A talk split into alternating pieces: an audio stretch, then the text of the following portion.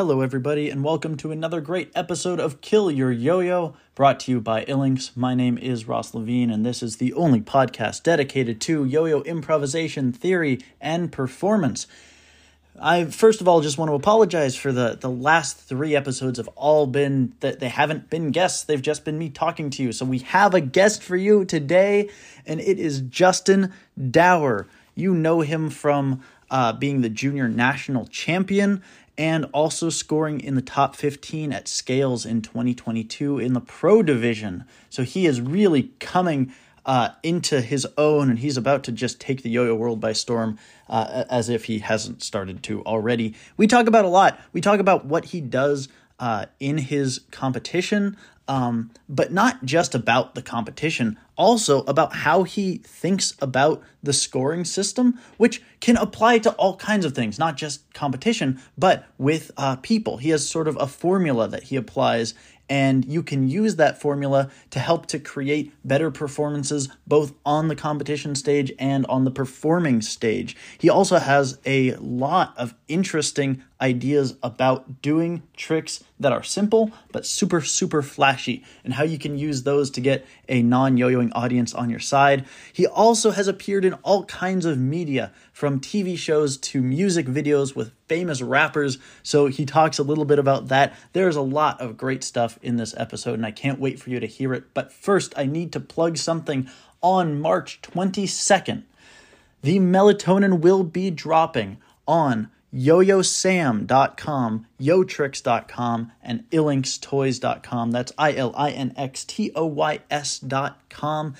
And I want you to just start saving your pennies for that because that yo yo directly supports this podcast, and there is nothing, nothing that you can do more uh, to help support us than directly financially by buying that yo yo. Uh, and as a bonus, it's a great yo yo. We've got three colors. They are going to be uh, very exciting. They'll be releasing very soon. So keep an eye out for that. Share this podcast with some yo yoer that you know that you think can benefit from it. And without any further ado, enjoy this episode with the one and only Justin Dauer.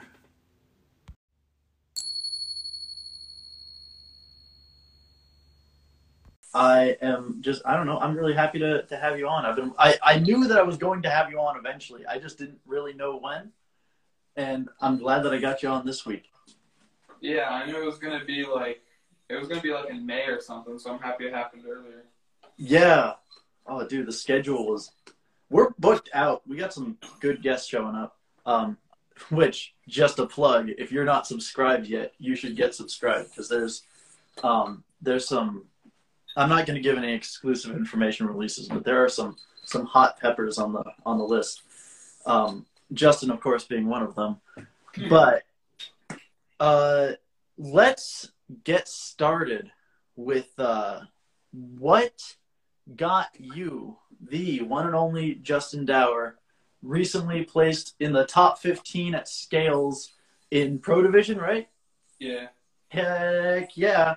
Um, what got you originally into yo-yoing? I have like an official start and then I have like an unofficial start. So the unofficial was just like I would go to my friend's house like down the street and I would see him with a I think it was a Yomega the Yomega something. It's the one with like the rubber rims. And he was he would always like learn like from the yo-yo expert videos, like the OG ones. Oh yeah. and and he had a second yo-yo that he would let me use, and he ended up just giving it to me because he liked his Yomega that much. And then it broke like a week later, and I like couldn't really get it to go like up or down. But that kind of like sparked my interest in it, so I was kind of like after to try to find a yo-yo, but I wasn't I wasn't like like super into it, but I was like if I had the chance, I'd get a yo-yo. So uh, I was getting shoes with my mom at like I think it was Big Five, and we're getting the shoes and we're checking out, and I see um, a Yo-Yo Factory one at the checkout stand where they put they put everything at the end so it catches your attention, so you buy it. And I, I fell for it and I bought the yo-yo, Uh huh. and it took me quite a while to be able to get it back to my hand. and that's probably partly because it was a Yo-Yo Factory one. Oh, yeah. 100% the reason now. Oh, it's so I depressing. still have it. That's still- what they. That's what they think that the best beginner yo-yo is. Oh, it's so beautiful. This is the same one, I think. I love that it's red. Always a good color choice for a yo-yo. Yeah. Um, The decent good that for like for ten dollars, if you put the unresponsive bearing in it, it can actually like do some good tricks. oh, really? I always assumed that it came unresponsive. Maybe Uh, try one with a with a full size bearing. No, I think it's like eight ninety nine or something. So the most bearings these days are like nine ninety nine, which is like more expensive than the yo-yo itself. Fair So- point. Fair point. Um, well, that's good. I'm I'm glad that you kept your uh your original first yo-yo. Yeah, that might be a replacement. I kind of forgot. Ah, Yeah, eight years ago. That's how it started. 2014 uh, March, I think. that's Yeah. awesome. I remember I went to the Redondo Beach contest in 2015 of March, and that was like my one year anniversary. So I think it was early 2014. So I would have been eight years old. Oh wow. And did you compete, or were you just there to to hang out? I did compete. Um, I didn't want to at first. Like I didn't have a routine, but uh, Ryan Gee convinced me, and then you you picked the song. Do you remember that? Oh, I think I I don't remember what the song was, but I do remember that you didn't like it. I think I heard that on one of your podcasts or something. I, I said that. Oh no.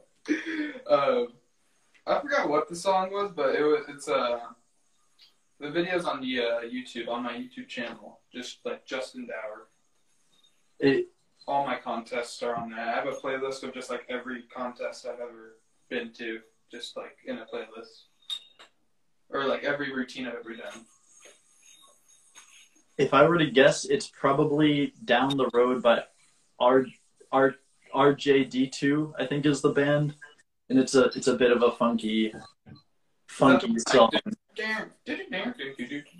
That sounds about right. Yeah, um, it wasn't that one. You you used that one at uh, Las Vegas Open though, right? yes, I did. I yeah. Um, I'm amazed that you remember that. Uh, I hardly I remember remember. Las Vegas Open.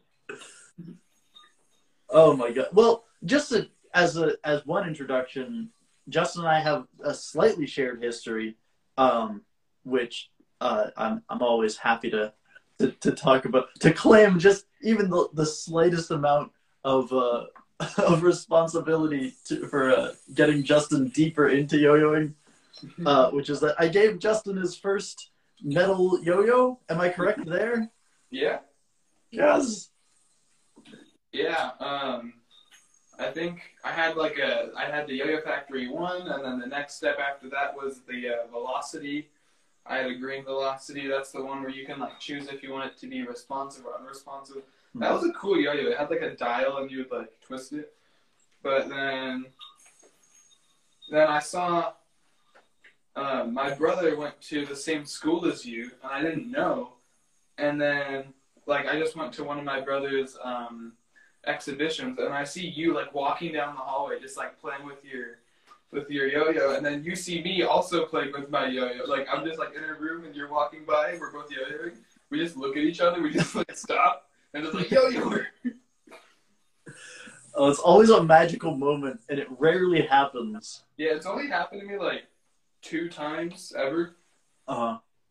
One time we were at a meet, and there was just this random guy who came up, and he was like, "Guys, I know how to yo-yo. Like, I actually know how to yo-yo." and we gave him a yo-yo, and he starts like busting down, uh, and we were like, "Whoa! Like, he knows how to yo-yo." oh, that's so good. the only other time. But yeah, and then I was always trying to like get together with you to like so you, you could like teach me and stuff. Because at this time I'd only been yo-yoing for a few months, so I was like not good. Like you were, you literally like showed me a trick, and I literally tried to do like the bucket tutorial from like Andre Boulay. like you just like make a formation and just like land in it, and then like that's the trick. well, yeah, but the fact that you had like some clear passion, like you you weren't just some kid with like a like a uppy downy old school imperial or something.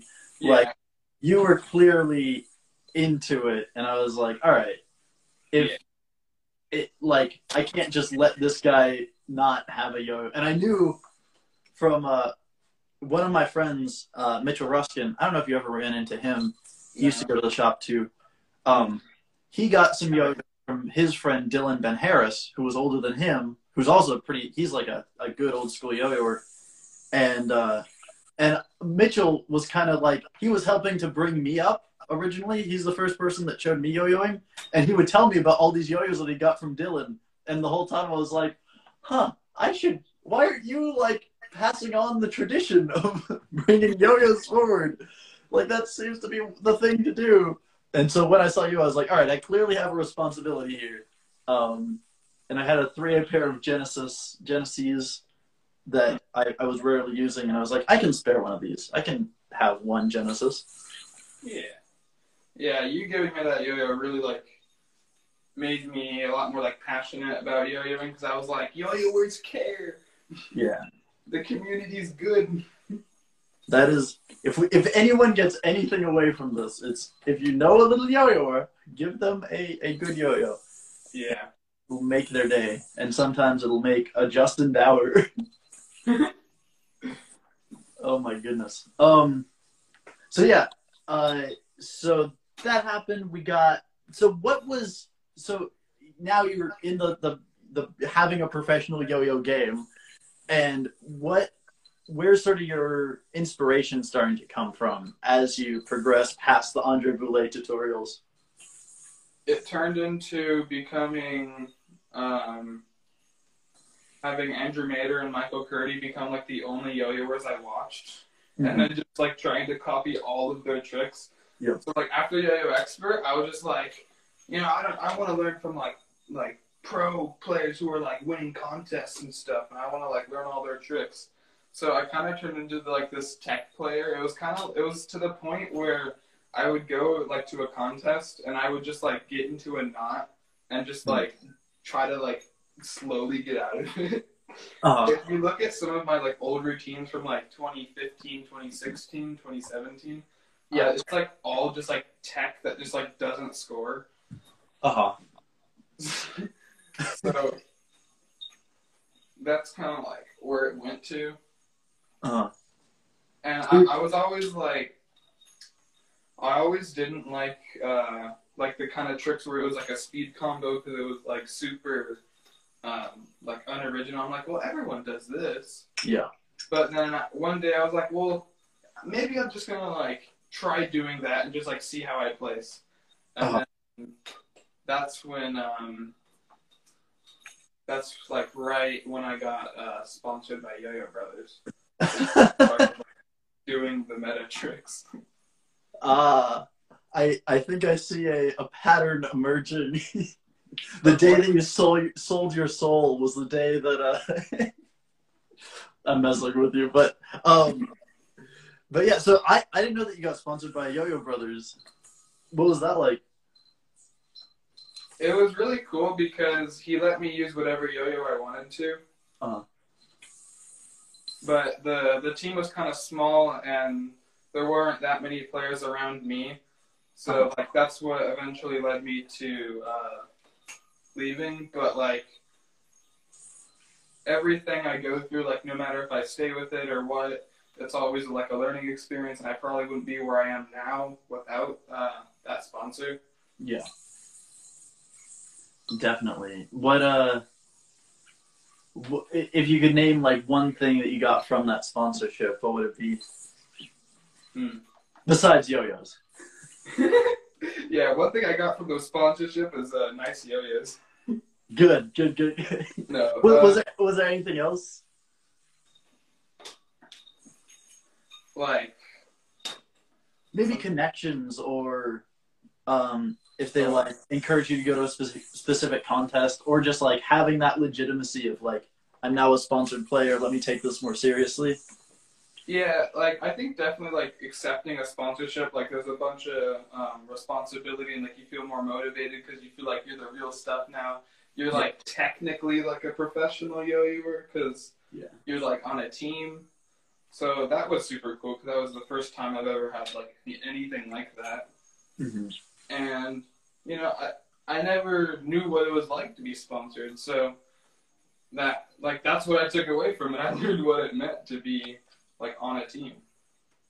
That's good. So then you well, let me take care of two two little pieces of business. One is that if I start naming out timestamps later on in this episode, they're all going to be off by about three minutes. I'll put the amount that they're off by in the description of this.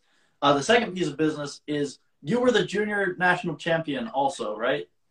Yeah, in um, 2019. Perfect. That was just one thing that I forgot to mention um, earlier in the episode. Not just top 15 scales, also junior national champion Justin Dauer. Um, and so, yeah. Uh, so moving from Yo Yo Brothers on to Duncan, how did that happen? It happened with uh, well after Yo Yo Brothers. What um, what happened was I I was trying to um, get onto like another team, so I would uh, I left them I left uh, Yo Yo Brothers and then I was using uh, SF Yo-Yos and I was talking to them a lot, and then as I was trying to get onto like uh, that team, I was um, I was greeted by Owen Ekblad. He stayed at our house for a few days during the summer of 2019. This would have been like right before um, Worlds.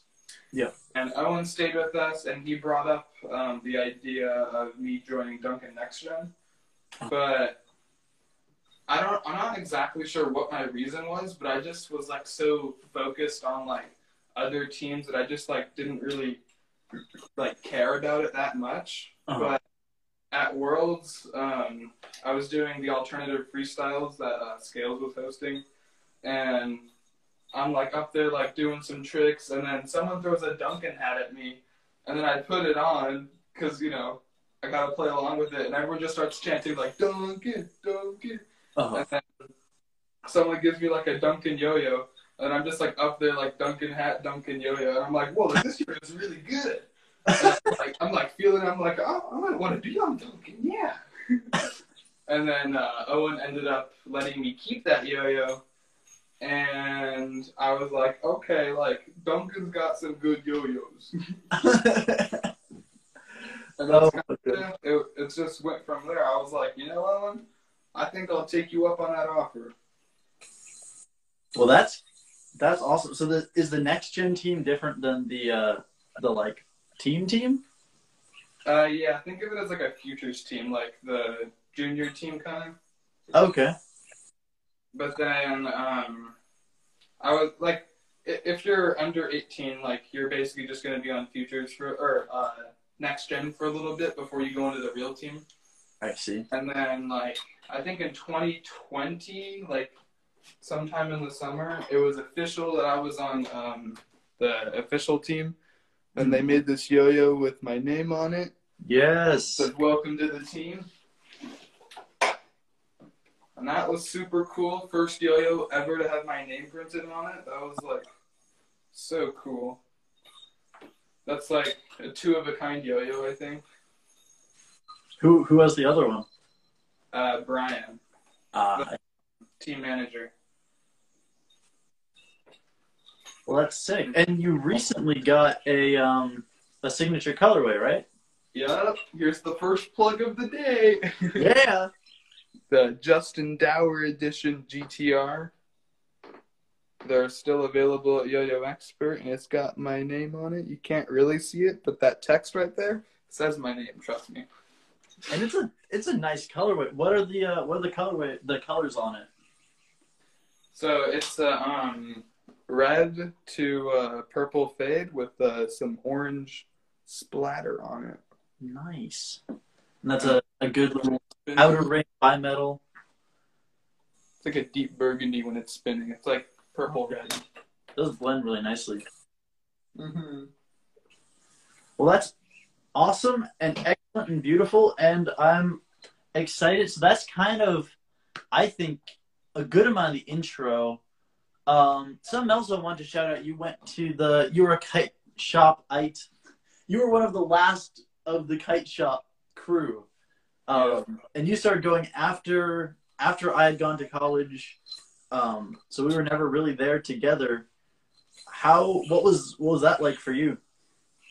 It was cool. I was going there um, with the yo-yo meets with uh, Yoshi Mikomoto. I was going there just like a few months before Yo-Yo Jam shut down, so I was really lucky to be yo-yoing at that time.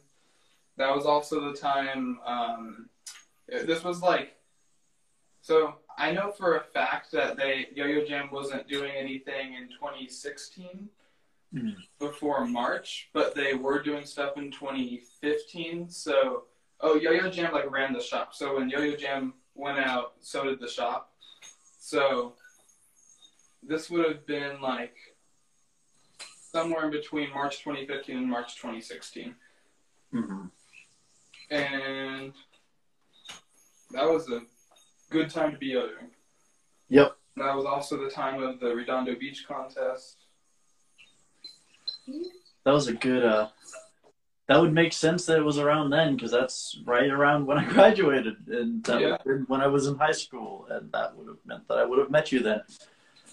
Mhm. Man, history. All right, so that's all good. Um, let's get into one thing, uh, which is that at I think it's PNWR 2018, you did something on stage, which then, uh, well, I'll let you tell the story. Yeah, so 2018 PNWR, that's the, um, I'm pretty sure that was my first contest on Yo-Yo Brothers. That's when I um, introduced like my new tricks where I was like doing the easy tricks, but they were also flashy and like fast. Uh-huh. And um, that was just like a super high performance. I, as I'm like going through the tricks, I'm like, like I think like right before the beats drops, I go like, let's go! Uh-huh. I get into this trick, and then I think, I think later that year, Evan Nagao also like yelled, "Let's go!" Like, and he also commented on my routine, so there might have been um, an influence, and if there is, I'm super proud. Well, one day I will somehow manage to get Evan on this show, and on that day, I'll make sure to ask him if if that's where that came from. Bro, if he actually, because he did see the routine, like he commented something like he's like the future, something like that. Because I think he recognized my energy, so there's a good chance. Dude, it's maybe well. Well, first of all, was that a planned "Let's go" or was that just the inspired by the moment? I think it was in the moment. I don't remember exactly, but I think it would have been kind of dumb to be practicing a routine and then Yeah. yell "Let's go" while you're practicing. I gotcha. you know, but um, it just felt right, you know. Yep. Well, that's awesome. Um, cool. So I think let's move a little bit into uh, something that's still a little bit on the like getting to know you side, but also moving into sort of a performance side, which is you were in three kind of major non-yo-yo media productions, let's call them. Um, two were music videos, and then one was a TV show, correct? Yep. So let's go through those, how those happened, what happened on them. What was the first one? The first one was Ryan's Mystery Playdate. Um, it's a he's a YouTuber who's now he's probably like ten or eleven, but I think at the time he was like seven or eight. And his YouTube channel is uh, Ryan's Toy Review. I think he was the he made the most money on YouTube in 2019 or 2018, or no, 2019 or 2020, one of those years. Doesn't really matter, but um, they asked um, Yo-Yo Expert. Um, it's a it's by Nickelodeon, by the way, the TV show. Oh. Nickelodeon contacted Yo-Yo Expert and asked for a yo-yoer.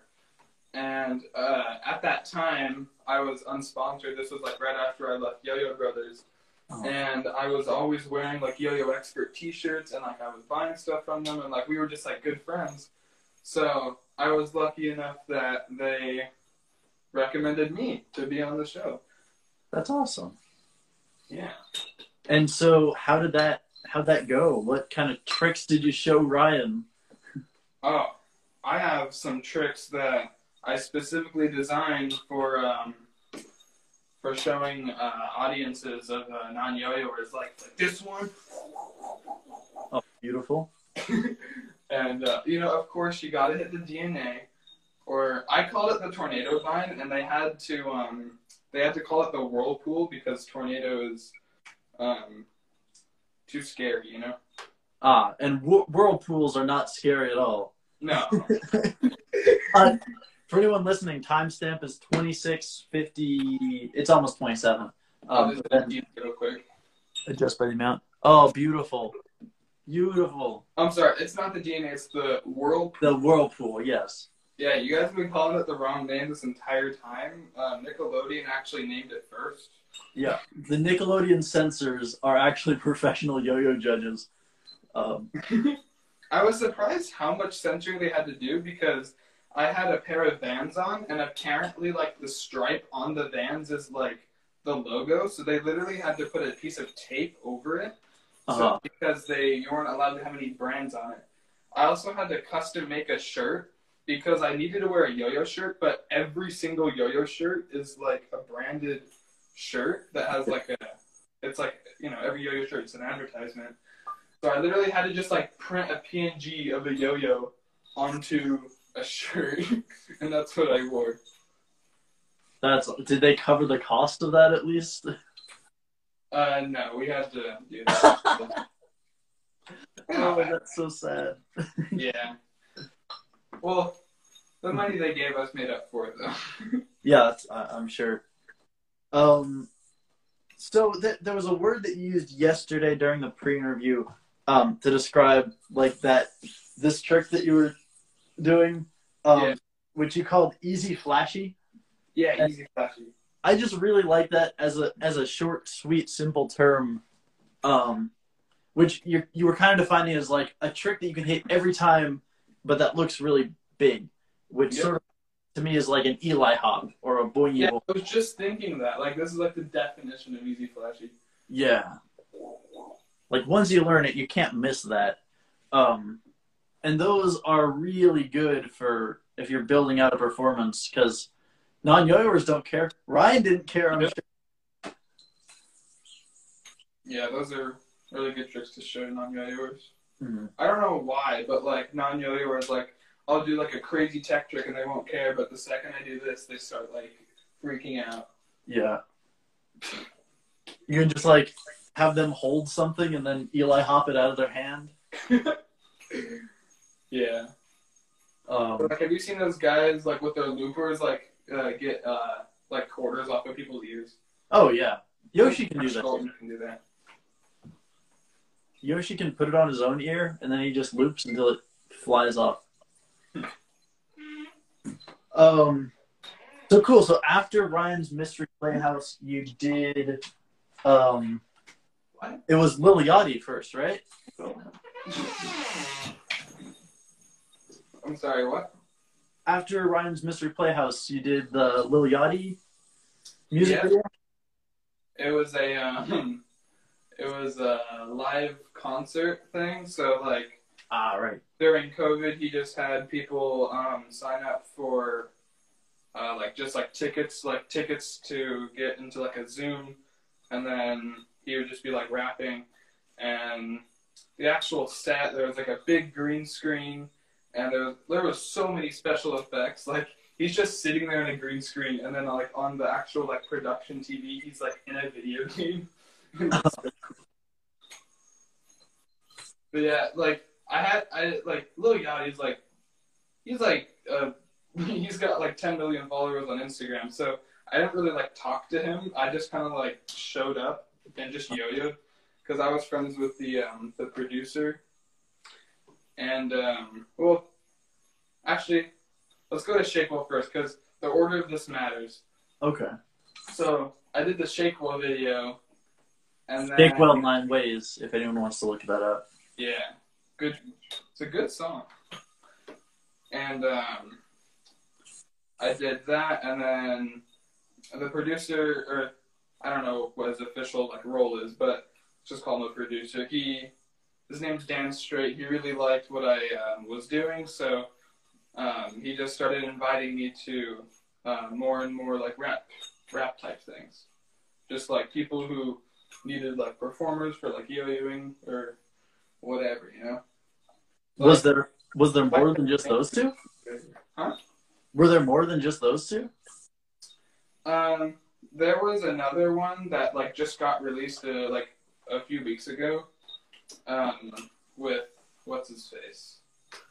Uh, you know the guy that's like it's free real estate, like that meme. No, unfortunately. Um, forgetting his name. He's a really popular dude.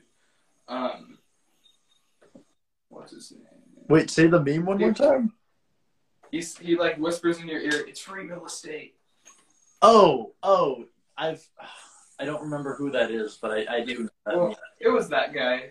okay. um, he has a podcast, and uh, Shakewell was in it. So, Shake, um, they were like, "Well, since Shakewell like just dropped this song, like let's invite some of his people that were in the video." So, I showed up to that. Cool. You just like talked.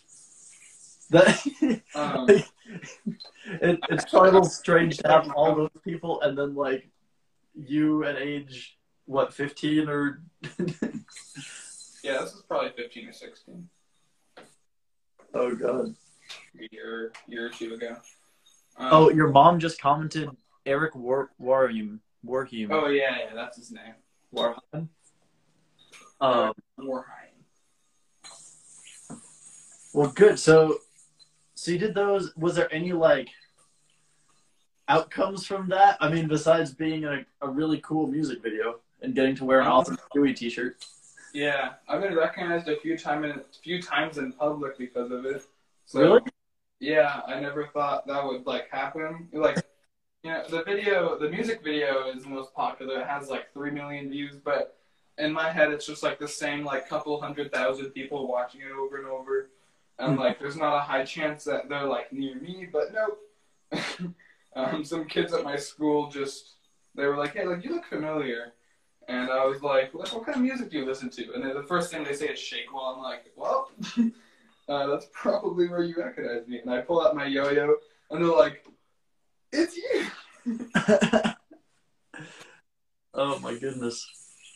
Yeah, no, there's there's not many people who can get recognized on you know from from non yo-yo media. There, there's uh, Ben Conde was in that I think Veritasium. Oh yeah, I love your Yeah. That was a great episode too. Yeah, I was literally watching some of his videos like yesterday, just like um, some like unsolved like math proofs. Oh yeah. makes great videos, and also like the one where he he proved that like you couldn't steer a bicycle without like once steering it like the Oh yeah, yeah. I remember that one. Yeah, Um, man, but you know, where would Veritasium be without Ben Conde?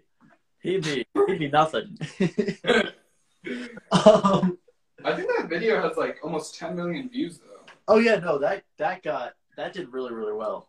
Um, Yeah.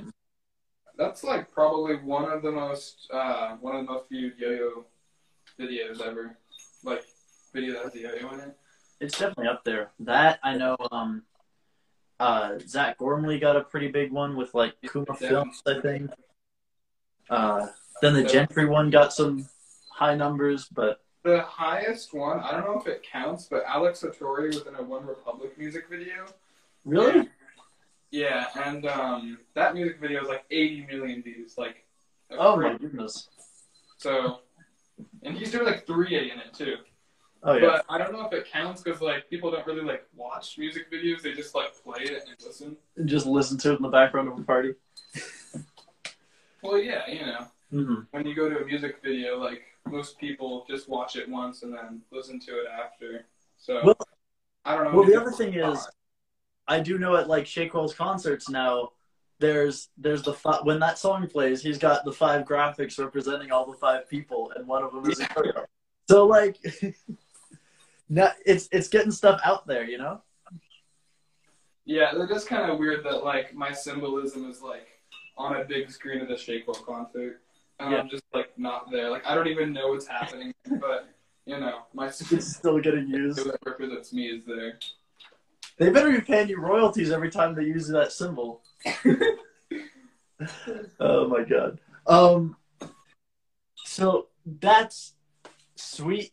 Uh, getting you know representation for the yoga community always amazing, always good. Um, and uh, yeah, it sounds like you kind of got that through connections with like family friends, and is kind of what it sounds like ultimately. And and also from that original Ryan's Mystery Playdate. Hmm? It, it it seems like you kind of got that from um from a mix between the connections with Andre introducing you onto Ryan's Mystery Playdate, and then just like connections with with uh, friends of your family.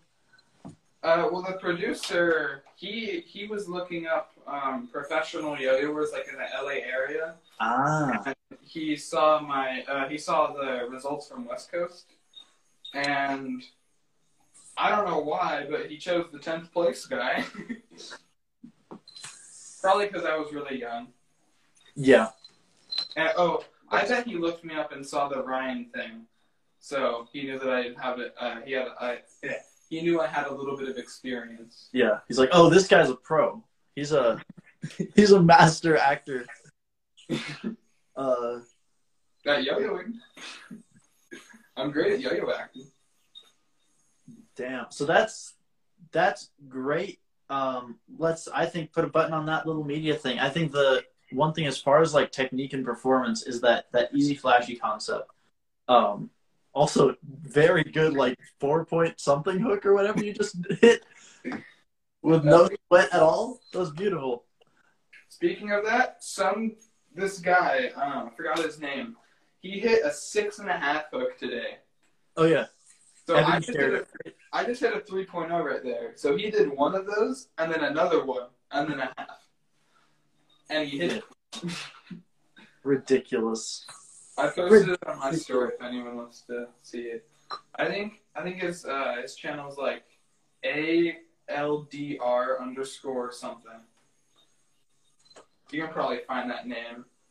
I just know I saw it in uh in Evan's story. Yeah. But let's uh let's go there was another quote and I I do sort of feel like I'm nitpicking here. Um and and definitely tell me if if if this is like if I'm taking this out of context. But it was one thing that you said during the the interview, which was um and I am fully using it because it proves the point of this show, which is uh if I did the tricks that I wanted to, then I'd get last place. Um, yeah.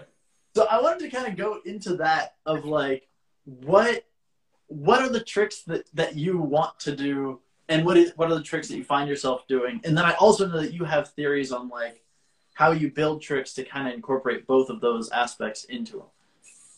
Yeah, so the tricks that I like to do are literally, are literally the tricks that I was doing in like 2015, 2016, 2017, like those kinds of tricks, like the tech ones that I couldn't really hit. Uh-huh. Because those were those were basically just like getting into a spider web, but it wasn't just a spider web. It was my spider web, and that's what made it special. So, Uh-huh. so stuff like that won't score, but it's really enjoyable. Um, even if it doesn't like, if even if it only looks like a knot, to me, just like making tricks that are like that is just so much fun. Uh-huh. And if I did those in a contest, it would not be so well. And now I have to make a combination of those and um, also scoring like at the same time. There's also I can also like add more slacks in them now, so that's cool. Those always look nice to an audience. Yeah. Um, yeah, also just like, you know, no clicking stuff, like flowy stuff. Um, also repeaters. I was listening to the Josh Yee one today, and he he pointed out that repeaters like you can't uh, repeat tricks like repeat elements at a contest because they won't count. Like, Yeah. And I agree with it because repeaters are awesome, but they're you can't use them in competition. So it's just it's just stuff like that where like you know with the scoring system if you have any plan to do good then you kind of have to build your tricks to aid towards the system instead of just doing what you want you know yeah. You definitely have to appease the judges before you appease yourself. Yeah. um, so then, what did you do to kind of get around that? To do stuff that you want to be doing that's also within your style, but also to make sure that you're doing well enough to get your name high on the list. hmm Um, I think it's a combination of just doing what I like getting into like a tech mount, and then one like usually I would do like this one way to uh, like that would be like the way I like, but then I I just have to like add like maybe like a little pop or something to just get some clicks in to aid toward the judging system. So it's more just like the stuff I used to do, but just like a little bit more enhanced. Mm-hmm. So kind of adding some flair to the to the older stuff. Yeah. Or like just adding a slack in here and there. Because roll elements like do not score. What do you mean by a roll element? Is that like when you're here and then you do some like Well, the definition of like a click is like an advanced string element, and rolls just like aren't advanced or hard. Like you're never really gonna like miss a rolling element. But like slacks, they're a little bit more difficult. So that's why that's why like you won't see like high scoring players like be like rolling around. They'll usually the string formation will be changing like every second Mhm. they'll be going like in and out and whatever. But I don't want to get too much into the scoring system because it's kind of like irrelevant to yo-yo theory, you know. Yeah. I definitely think so. Um, I just avoid anything needing to do with competition, and then I live my life. uh, which there's definitely something to talk about there that I'll that I want to come back to about what a yo-yo trick is, because I think we got a disagreement there. Um, what a yo-yo trick is. yeah. Oh, we'll, we'll hit that. Let me make sure. You know what? I don't even have it written down, but I'm going to. I'm going to. Oh, what? Debate the definition of a yo-yo trick. Yep. Yo-yo trick is because I thought about it more today, and I I got some thoughts on it. Um, so so you have a formula of how you create tricks. And is that kind of what you were just saying about like take a tech mount, add some flashiness to it, or is there a little bit more to that? Um, that was more of just like a um, an analogy, but my actual formula is to like start with something like really like speedy and flashy, and then you get into something that's like really slacky, and then you end with something cool. Okay. And timestamp is 44 minutes and 44 seconds for anyone listening. So start with something fast and techy. Yeah. Here's And- another one like this one's like fast, and then it gets into like this like thing like that. Okay. For some reason, it just it just goes really well because if you just throw your yo oh better not. If you just throw your yo-yo and get straight into like slow slack elements, hmm it just doesn't seem right because like you have no flow already, so you're just gonna like keep it with no flow. Like it should be like flowy, or at least fast, and then it should be hopping into something else. Uh-huh. Right. So you kind of hit all your bases when you start with something a little bit quicker, a little more technical, and then Yeah. Okay. I think I think the goal is to keep the theme of the yo-yo trick while still having varied elements. Mhm. So like the tricks that I like to make, like there's I, I do think that themes are really good. So like either like um, a slack trick or like a speed combo. Because you know if you're just doing like a bunch of random elements, like you could go and then just like get out of it, do a speed combo, and then you do like one horizontal element. You know, like the elements are supposed to be pieced together in a certain way that's appealing. They're not supposed to be random. So Yeah. there's still that aspect of like organization within um, a trick. But um, I forgot what I was gonna say to be honest. So, so you're kind of talking about theming. Oh yeah, Yeah. Yeah. So like, there still needs to be a theme to it, but I think within the trick itself, the elements should be like varied. So a good way to have like varied elements in like one trick is to use different zones. Cross your arms. Use chopsticks. Have a slack. Put the yo-yo like around your arm. Flip it over. Do a twirl. And like for another trick, do like a triangle cross arm thing. But then like this will get someone's attention and then it goes into the content of the trick. And then by this time you might get bored, so that's why you add in this cool slack thing. I see. So, so you want to maintain if you're doing a slacky trick, you want to have the slack show up through all your elements. But if you have a bunch of slack elements right here, which is kind of my style, like, then it could get boring. So, to switch it up, um, what you might want to do is maintain the that same theme of slack, but now maybe come over here or come up here or Yeah. spin, go under your leg. Yeah, it's the same type of trick, but you're just doing the theme somewhere else. Okay. So then I guess the thing to practice there is learn different elements in different zones. Um, and break it up that way so that you can Definitely.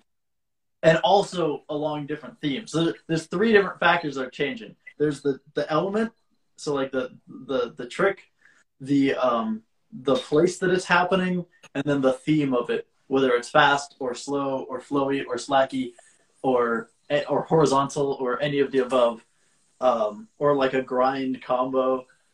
So mixing those while maintaining the theme, I think, is kind of what you're getting at, right? Yeah, yeah, you definitely want to keep the audience's attention, so you don't want to be staying on um, one like zone for too long because it'll all just become a blur. So you always want to, you know, like pop it out every once in a while or have something that's it doesn't matter what it is as long as it's like not similar to what you were doing before or it's like in a different zone. Just something to keep the audience's attention. You know, Novelty always gets an audience to. Yeah, if you're in a competition, it could be a dance move. It could be a spin around. You know. It could be Doesn't shouting, "Let's go!" yeah, because for um, contest, that's that's not just tricks and music. That's a performance. You're Yeah. dancing and you're yo-yoing. Yeah, a hundred percent. I I fully. I can't agree with that more. Um, like it does. It doesn't matter if you're competing. You're really performing. Um, and I I can't help but believe that if you do a really good performance, that that affects the judges' decisions when they're tabulating those Yeah. scores. For my upcoming prelim, I was working on it recently. I'm adding like a little dance move in it, and Good. I thought it'll definitely help the judges realize that like I'm getting into the music, and I'll get a higher music score. Oh my god. That it saddens me that the, the result is to make the judges happy, not to not to make the not to inspire the audience with your beautiful dancing. Oh, that's okay. That's okay. Um, It's kind of a joke, but it works. oh, I know. I know. No, I, I feel like most yo-yoers realize that the judging system isn't like it's not really supposed to show who is the best yo-yoer, but who just who understands the system the best. Yeah. Which I mean, at the end of the day, ice skating in the Olympics works the same way. I'm sure. Oh, actually, they, I was listening to um, that. I, I forget who it is. Some someone who recently did really really well. I think it was the uh, the winner of the female division or something. And the judges were talking about how they were like, uh, now of course we all know there's a big uh, schism in the in the the figure skating community about whether um, dance these aren't all the correct terms, but whether uh, uh, form and dance is the future of ice skating, or whether it's all triple axels. And I was I was listening to that, and I couldn't help but just think that's the difference between that's just tech versus flow and yo-yoing. It's the same. it's the same exact argument happening everywhere. Yes, Um, oh my goodness. I like flowy tech. There we go. I like techie flow. Ooh, Um, I think I, I honestly I think that flow would win just because it looks cooler and it's also easier to go faster if the yo-yo is maintaining the same direction. yeah. Plus, when you talk about like easy, flashy, there's nothing like. Oh my God, Yuki Slack is Oh, that hard and looks so cool. Yeah. At Super for trick, super cool looking. You know, you could honestly put that in um in a flashy easy or whatever that I, I called that. easy, flashy. I'm sorry, I'm, I'm coining. I'm taking your terms and I'm coining them. So feel free. It's still your term, so you can change it. um, so that's cool. So, so that's sort of your formula of uh, start fast, add a slack, and then end cool, right? For for competition tricks that are um like uh techie, that's definitely a good formula. That's the one I use.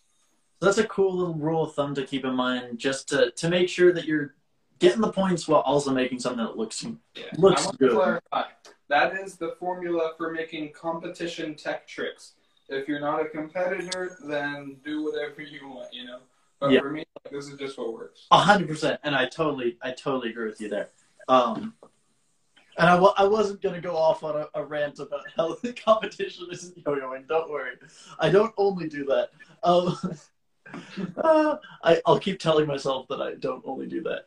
Uh, uh, beautiful. So another thing that you said, which I loved, was, and I thought more about this, was that the tricks that we see on stage. the chat. This is him. Old, old, old. Oh, I, I'm hearing feedback. That's cool. Was that your mom walking into your room? Yeah, I don't know if she knows I'm doing this. Oh. Well, well then. Future guest on Kill Your Yo-Yo, even though she doesn't know it yet, Michelle Dauer just walked in. That's why there was feedback. That'd be cool. Um, cool. So uh, the thing that I wanted to hit on is you said that the tricks that we see on stage today are not the current like. That's not what people are actually doing. That's the tricks that those people have worked all year to master, and now they're showing them. So what they're actually working on isn't what they're showing on stage. hmm There's yeah, there's two sides to that. There's exactly what you just said, where someone's doing tricks that they like mastered for a long time. A good example is like Andrew Mater, where for like ten years he did the same tricks, but he got really, really good at them. So that's why he was like really good at placing high. But then when his uh, like signature yo-yos came out and the videos he was doing, he would do tricks that we have never seen before. So for 10 years, he did the same tricks. Then he filmed a video, and it was like all just like brand new stuff that no one's ever seen. And I think that was just the stuff that he was working on. And then there's also the side where you design your tricks to be easy to hit, so they just take less practice. That's is- that's I definitely a nice balance of that. uh-huh. Because what good is a trick if it takes you like 20 times to land it? A hundred percent. So that I definitely want to come back to, and I that's written down. I I, I got a whole thing to say on that. Um, first of all, the guy who hit the six point five hook is in the audience. It's ALDR underscore N five three seven underscore YYF Edge, Yeah. uh, I believe. And 0.5 hook. So go ahead and uh, and follow him if you're listening. Yeah. Pretty sure that's the world record. I don't know who else would. I mean, no guarantees, but that's the highest anyone's ever hit. That's probably nearing the limit of what physics allows. I don't think anyone could hit like lit like you would need to go to space to get above seven point five. I feel like a seven is like possible if someone gets like extremely lucky, but I think that is literally the limit. Like you would have to go to outer space to hit higher than that, or you would need to be really tall. What I've realized is that yo-yoers who are really tall, they just have more string, so Yeah. they can just whip harder. Because when you're when you're shorter, you could you could put your hand higher, but then you don't get as much force. You want your hand to be like when your hand is lower, you get more. So if your string is longer and your hand is lower, then it's really overpowered. Yeah. I can't hit higher than three and a half. Like I'm still trying to hit a 4.0 on video. I think I've gotten a 3.0 and that's it. Nice. That's still that's still very hard. Yeah, well, I learned a 2.5 of like probably a year, no, like two or three years into yo-yoing, and I was like, oh, I'm so young and so good at this. And then I stayed at that level, and maybe like last year added added one more half of a of a hook. So Two and a half to 3.0 is a major jump. Like it's not a small deal. Like it's literally, it's not just another half. It's a, it feels like a one and a half more, to be honest. oh, definitely.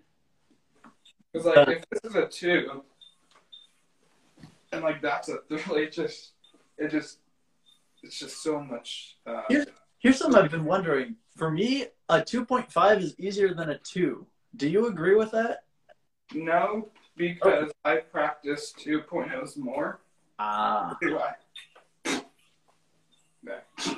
I think the reason I was able to do a 2.5 is because that was the hardest thing. And I was like, if I'm going to do anything, I'll practice the hardest one. And then I'll just know Yeah.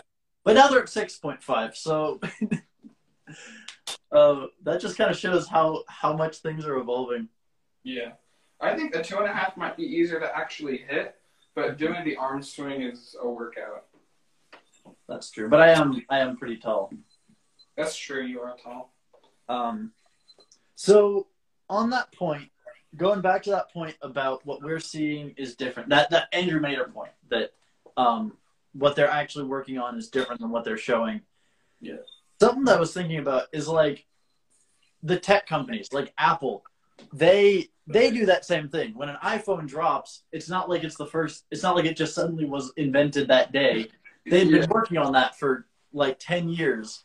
Even so like all this strategy of like the the current iphone 13 looking just like the 12 they had that planned years ago um there so that's kind of the same thing as what's happening in the yo-yo world except for that you can't go into apple and look at what they're doing and like learn from that. If you're a com- competitor with apple if you're like samsung you can't go look at what they're doing because they keep that hidden. But in yo-yoing if you go and talk to people about what you haven't seen and just like ask them like what we're saying right now is that every yo-yoer has stuff that they haven't shown anyone else and because of instagram live and because if you are able to because of clubs um, but everybody has access to instagram live um, or just like video chat or facetime you can go up to any yo-yoer that you want hit them up uh, and talk to them and just be like hey can you show me what you're working on and then you can get to, to like play with them on on this new stuff that they're working on and give them ideas and collaborate Yeah. that way so like You know, that also depends on if uh, if the person asking is a big competitor of theirs, then they might not show. oh yeah that's true that's true. if it's gentry stein he might be a little bit less uh i don't know is gentry stein even competing anymore Uh, I don't know. He he like I don't think he would do nationals, but there's a probably a chance he could do worlds again. okay If he does anything less than worlds, then um, like from his perspective, I don't see like the point in it really, because he already has um, you know, for him it would be branding. So he already has the name World Yo-Yo Champion. Like he is the official World Yo-Yo Champion right now. So um also that yo-yo is a little bit loud over the Oh. camera uh the other one doesn't really get picked up as much but yeah so that's so yeah you can do that with almost any big yo-yoer um and now my dog is barking in the background so we've got all kinds of fun noises happening Uh, so the thing that I want to talk about for doing things to make tricks easier to land, because that that is, I think, a really important point. Um, what do you first of all, what do you do to to take a trick and make it simpler and um, easier to land on stage, and why do you do that too? I, I like to take into consideration like what elements are in it, and if one element will like take too long, or the setup for an element is too long, taking those out is good because you'll save time. Mhm. But it's mostly just designing the trick to make it easier to hit. So that could mean like here's an example I like to use. When you're like going through a trick and then you have to insert your thumb and then like put in your index finger to then have it work smoothly. That kind of stuff will like seriously set you back. So you probably just will like want to go in a different direction or mm-hmm. like if you want to keep going on that trick, like find a different start where you don't have to do like that insert. Because like these things are like really, like Oh, just that time it takes to to grab Huh? the string. what? Just that that that like extra movement of going in. Just stuff like that will just you, you want you just want to make the trick as easy as you can to hit, and also Uh, if- time when- real quick. Timestamp is one hour, two minutes, and thirty seconds for anyone listening. Uh, go on. uh, when I make a trick, I like to lost my track. Um, Oh darn. oh no, the one hour thing. Um, We were talking about putting your fingers into the the, the like extra movement that it takes. Yeah. Oh yeah. Um. I if like if I can't hit like the trick in like ten tries, or if I don't feel like comfortable after ten tries, because you know like that's not like a, you know that's not like a rock solid rule or anything, but it's just like a general guide that I like to follow. If I can't really hit it after that, then it's probably like too difficult to be putting in a routine at that time. But if I really like it, then you know I'll keep practicing it. Um, but like it's not like competition ready, you know. Yeah. So this kind of reminds. So uh, before I go into that, what's something else? So I mean, I was gonna ask what's something that you would do to to make things easier for a competition, um, but you kind of mentioned it's it's tricks that use extra movement, um, tricks that waste time, any of those kinds of things, right? Yeah. So that is literally there's a study of that which is Lean Six Sigma, and I only bring that up. That's kind of what like big companies use to make sure that they're they're less wasteful. So like if you have a manufacturing line, um, and you have uh, you know wood being brought in on one side and then cabinets being sent out on the other side of the factory, and you have a saw that's like a hundred feet away from where the wood gets brought in, then if you want to improve the efficiency of that factory, you should move that saw closer to where the wood is getting brought in. And that's kind of the basics of, of lean, which was developed by Toyota, the car company. And you can read more about it in a book called The Toyota Way by Jeffrey Liker. Uh, so, uh, and I only know that because Lean Six Sigma, I did a master's project on this. Like, I love Lean Six Sigma. So, I, uh, uh, what you're talking about makes me think so much of that um which like i studied and, and like like it's so useful for for big companies and people who invest all this money into making sure that they have the most efficient systems. And so yo-yoers can definitely do that. And the basics of it is that there's seven there's seven main wastes. I'll let you look up what those are but one of them is movement um and there there's also oh here here. I, I'm such a smart man with my, my big old project, and I don't remember any of the basics of it. I, I think the pressure is getting to me. But the point is, uh, any any time that gets wasted, or materials that get wasted, or uh, extra movements that don't need to be there, all of that should get reduced and and just completely eliminated. Uh, and otherwise, like your system is gonna be less efficient. And in competition, that just means less points and in a performance, that means a boring moment where you have to go and reach for a string. So no matter what you're doing, find a easier way to do it and, and like work on engineering a solution around that. Because Yeah, it's literally the same exact thing. yeah. Um, and one more, uh, this is sort of a quality engineering connection, is if you're trying to hit a clean routine, um, that's essentially uh, making sure that you have a, a, a system that works 100% of the time. So every trick Yeah. you do, you can hit a percentage of the time, right? Yep. And if you can hit a trick 99% of the time, and then the next one 99% of the time, and then the next one 99% of the time, then to figure out your likelihood of hitting the full routine, you multiply all those 99% together, and that's your likelihood of hitting the whole routine. So the higher that you can get the, the likelihood of each trick, and what I mean by that is if you, if you even have one that's like 50%, then you've screwed up your whole routine because now you can't hit that whole routine clean. So every single element you put in has to be as high, and that's going from the trick from the routine level down to the trick level and then down to the element level. Everything should be completely optimized to that 99%. Yeah, and when when a yo-yo routine is like a story, then imagine you take out like part of a section of a movie that's important to the plot. You know, Yeah. that affects the overall aesthetic of the routine greatly. Absolutely. Like you, you don't want to take out anything that's super important, but you do want to make sure that it's very easy to hit.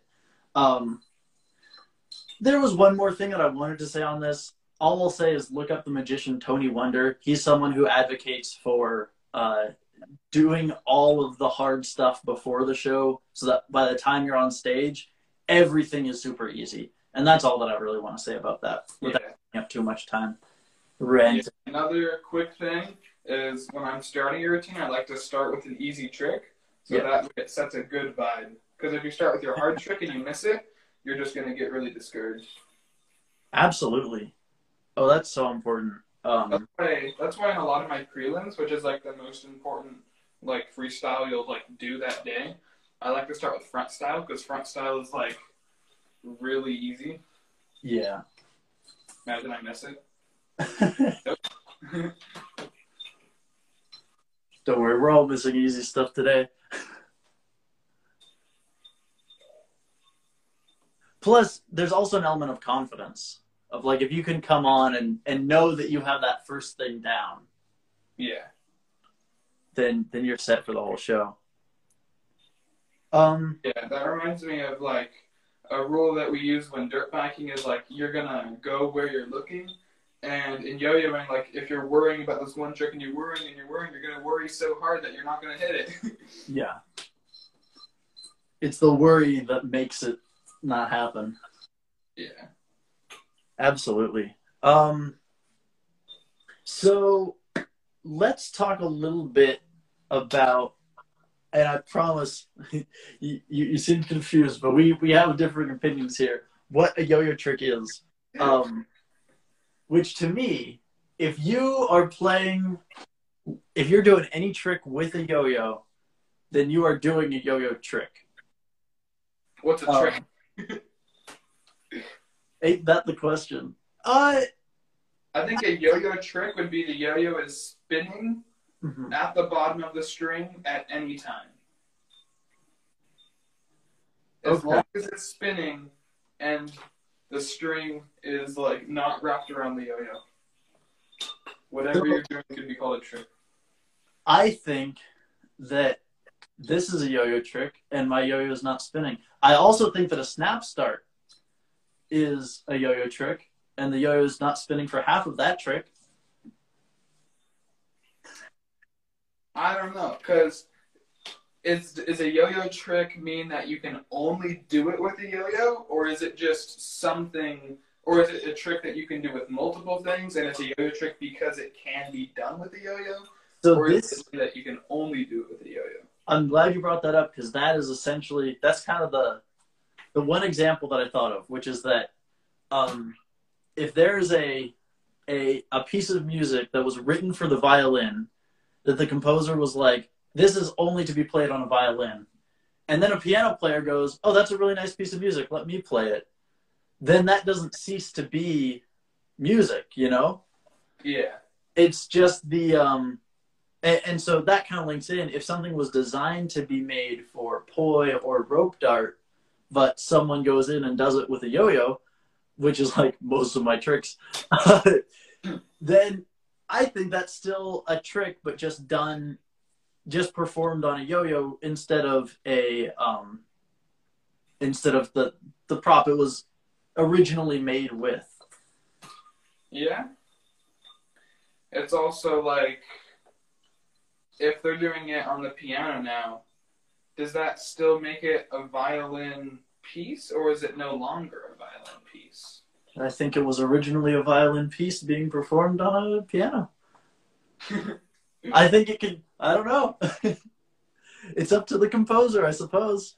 Yeah. Wow. These are some good conversations. These are questions that will puzzle yo-yoers for years to come. oh my goodness. Um so I think that actually slightly leads into Oh, and one more point on that is that I might take back what I said about a dead yo-yo being the same as a spin yo-yo. I think that's sort of its own thing because you know how people can like have a dead yo-yo and then start doing whips. On, oh, there, I landed one somehow. Um, uh, and then like do whips. I think that's sort of its own prop. Um, yeah. By the way, just want to point out, Angelo Aguirre was the 2019 Dead Yo-Yo World Champion. Really? Yeah, we had like 30 people in a circle, and uh, we just played like a game of um, of like yo-yo, where you know it's kind of like horse. Like you try a trick, and it's like you know it's like simple tricks, just like Brent Stole 2.0, just like random whips. And since the yo-yo um, is like it's not on the same axis, it's like twisting. It's really hard to hit the string on it, and Oh, yeah. Angelo pulled up on top. Man, what can't that guy do? I don't know, man. He he always he always ends up uh, in places that you least expect him. Yeah, happy birthday to him. By the way, he turned 20 two days ago. Yeah. He buy his yo-yo also support him. He's Yeah. doing good things. I hope one day to get him on the show. Oh, that'd be Um, great. I might Yes, it him would. I, I talk to him a lot. Oh, really? Mhm. Yeah, no. He, you guys were friends. Well, there's a little thing. You guys were friends before he got big on TikTok, right? Yeah. Um, we would always hang out at like the contests and stuff. That was around the time where I was like only using SF yo-yos, and he was stuff. So we were like just SF bros, and we have a lot of pictures together. That's sweet. I, I think uh, I think your mom was posting some of them, or maybe you were. I forget where I was. Yeah, that was, that was for his birthday. Yeah. Oh my god, that's awesome. Um, he's got some great stuff, and yeah. So going from SF to scales, there's there's my through line. Um, you had some thoughts on what scales is doing for competitions and how it's sort of different than what competition used to be. Oh yeah. Um, so this is going to be getting into like how yo-yoing is like scored. Yeah. So this is just from my understanding. Um, the IYYF rules, which is like the official rules, is just uh, 60-40. So 60% is your clickers, and then 40% is your evals, and then that's for prelim and final. And then scales, it's different every time, to be honest. But this time it was 64% tech and 36% evals for prelims. And then in finals, it was 50 50. So you could score like 130 in a two minute, which is more than one click per second, which is like very good. Yeah. But you could also get like 20th place with that if your evals weren't good. So having it being 50 50 is really good. So the 50% eval contains stuff like risk and complexity and rareness. So when we when you talk about like the the competition like boingy boing tricks Yeah. that like everyone does, like those might click high, but they're not rare, they're not risky, they're not complex, Yeah. and it's up to the player if they go with the music or not. Yeah. That's what makes scales different. Is usually like the more skilled players will win because they're not using. Uh, well, they're using like their own tricks, and they've made them to score high, and they're very risky, and they're rare, and they're complex. Just listing every evo category. Yeah. And they have they can try it multiple times. Oh yeah, there's also that factor. Yeah. Um, that that's really cool because in the risk factor, you know, people can just really try like whatever they want because you have unlimited times to film. Yeah. But usually, like no one will get a flawless routine. Like there might be like one person, but even though you get so many tries, like it's still super hard to um, film a flawless routine. I had a almost flawless. I think it was either negative one or zero, but my tricks weren't like that hard. I just kind of I was really busy at that time, so I just wanted to get something I could hit. I see. Yeah. So, so when uh, normal competitions resume and IYYF takes back over, do you think we're gonna lose all that progress?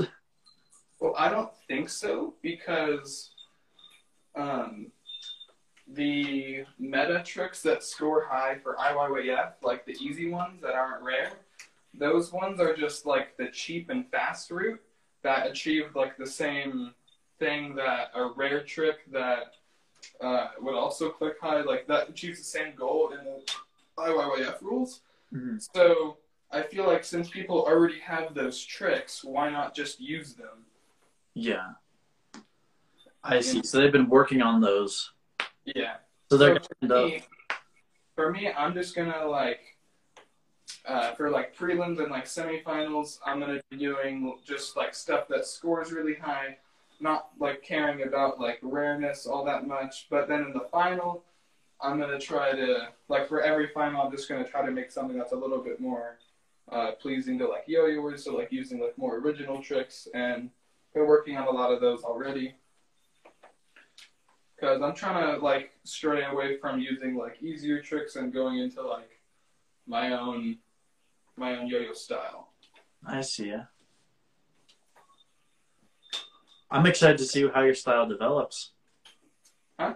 I'm excited to see how your style grows. You. You made so much progress, like Thank you. just in the last couple of years, and you're you're still getting better every day. And now you're like, oh god, you're so good. You're too good. Um.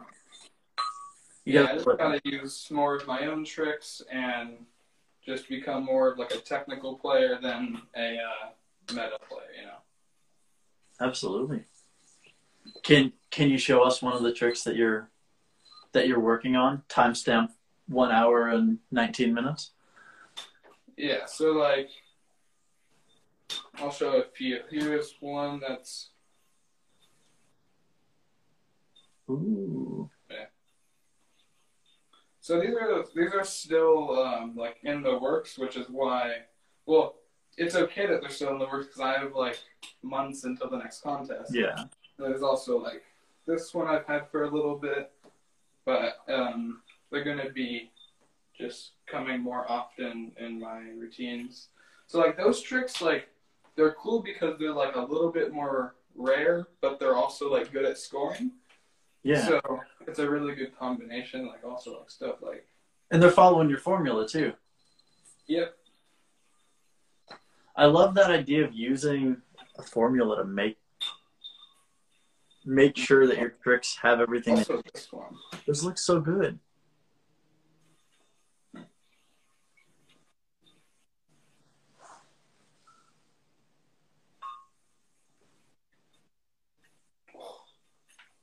Ooh. I didn't think I was gonna hit that. Looks awesome.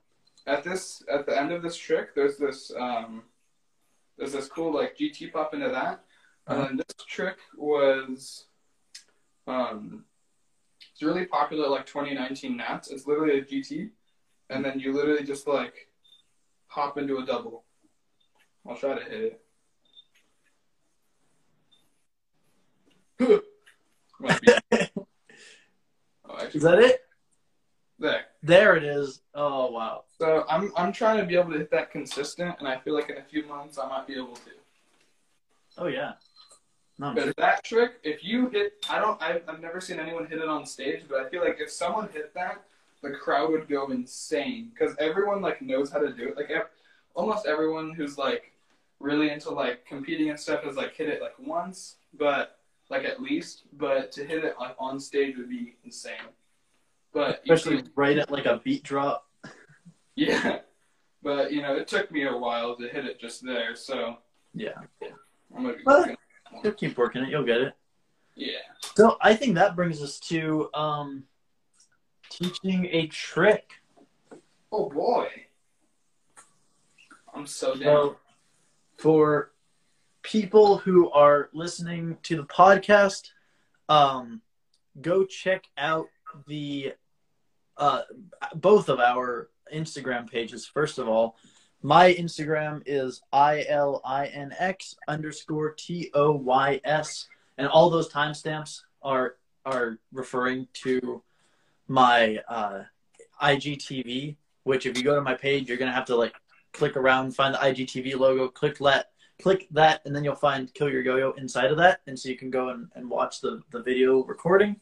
And Justin's Instagram, who he won't have this up, but you should follow him, is Justin Dauer Yo-Yos, which is J U S T I N D A U E R Y O Y O S. So go ahead and follow those pages, and uh, then you can see this awesome trick that he's about to teach us right now. Yeah.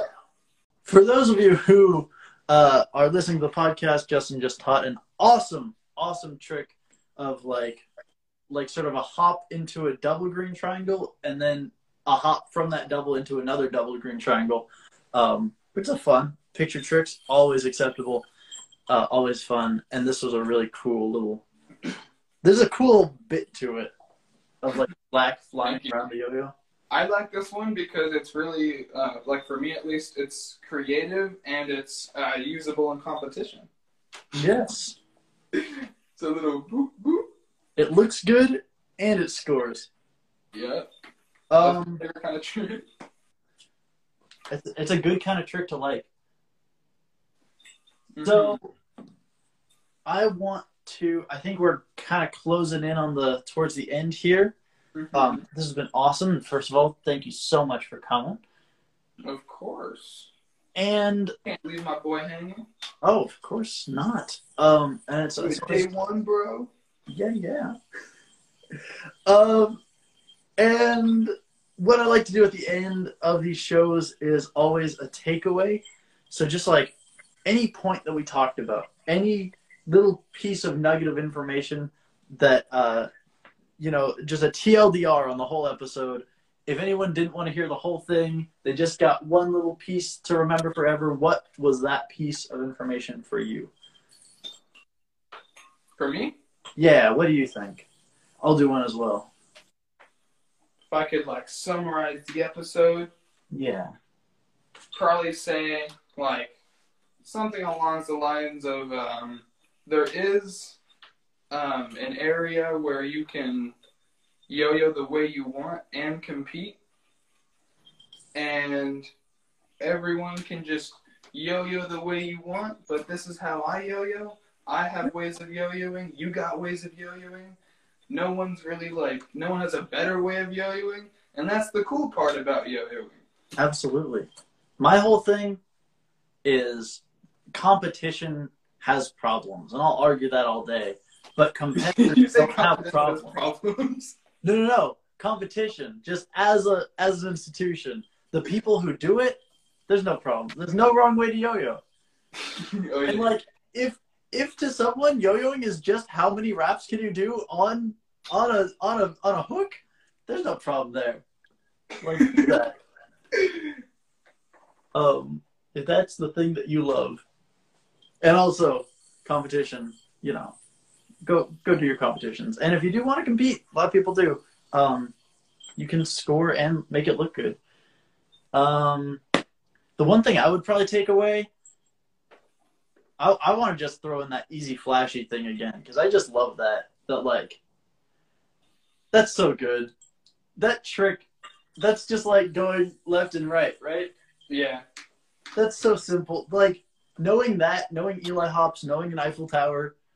If people ask you to do a yo-yo trick, you don't have to whip out your speed combo. You can just do those, and they'll go wow. Right. Um, Yeah, but for me personally, that that combo just doesn't score high enough. I'm joking. oh, Well, it, it doesn't, but Yeah. Oh no, it definitely doesn't. There's no way. oh my god. Um. So another thing before the last question is any plugs? Obviously, Duncan. Obviously, the Justin Dauer. I'll let you do the plugs. Yeah, um, Duncan Toys. Shout out to Brian. Shout out to Jeremy at Zipline Strings. And buy my yo-yo. Yeah, which is the The Justin Dauer Edition GTR. yes. There's still some at Yo-Yo Expert, uh, but all the other places sold out, like Rewind, Yo-Yo Sam, Spin Gear. But Yo-Yo Expert had the biggest stock, so there's still some there. So get them while they're hot, Yeah. and also while they're available. Oh yeah. Um, excellent. Then that's the plugs. The last question is the endless chain. If you were to recommend anybody to be on this show, anyone who you think needs to be on here, uh, who should I reach out to next? And the only stipulation have to be able to put me in touch with them. Ooh. Oh boy. I think I'm thinking of two people. Uh-huh. I'm thinking of Yoshi Mikamoto and my mom. Wait, who was the second one? My mom. Oh my god, those are both perfect. Yeah, Yoshi's just been yo-yoing like forever, and he's probably witnessed a lot of great yo-yo things, and I bet he'd have a lot of cool things to say. Probably a, a different perspective than most people. He, I think he'd be a really cool person to have. I have been. I think I reached out to him and he didn't respond. Just ask him, ask him in March at IRL. I, I meant to, and then I instead asked. Um, oh, I think I announced that a world champion was going to be on, but didn't say who it was. It's Michael Nakamura. So I, I asked Oh, him, nice. and then I forgot to ask Yoshi because that was the last thing I had to do before I left. Um, so, but I got Michael Nakamura, so I'll definitely have Yoshi on soon. Yeah, that'd be cool. You know, I'm just- what if you got like a um like a yo-yo company like owner, maybe like um Paul Yath, like Shivam, um Oh yeah, what's his face? Uh Ernest. I, I asked Ernie, and he was like, he was telling me to ask Shivam, so I should definitely get Shivam. Yeah, I think Shivam would be cool because he's like his uh, company's doing pretty well right now, from what I understand. He's thesis, right? Huh? He's thesis, right? Yeah, Yeah. Uh, like I think like all the yo-yos are like selling out and stuff, and people are like all over it. So I think he'd be a great person to talk to. I would love to get him on. Um, yeah, I'll I'll definitely hit them up. Well, great. I asked for one. I got like seven. Uh, and Shivam's at DXL, right? Yep. I just realized like all the people I just mentioned were at DXL. Yeah. And also, Paul's another world champion, so I'll definitely Oh have. right, three Yeah. Uh, excellent. Well, I think that's about time, and uh, yeah, I'll just say thank you one more time for for coming on to the show. It's always good to talk to you. Yeah, thank you, Ross. You're you're awesome sauce. awesome sauce Ross.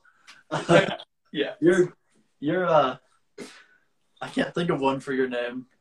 This Justin. I'm Justin. Justin. Justin. uh oh, just in time for the end of the show. Uh, doesn't quite work. Anyway, I'll see you at the next DXL. All right. All right. Bye. Bye, everyone. This was fun. This was See fun. soon. Later.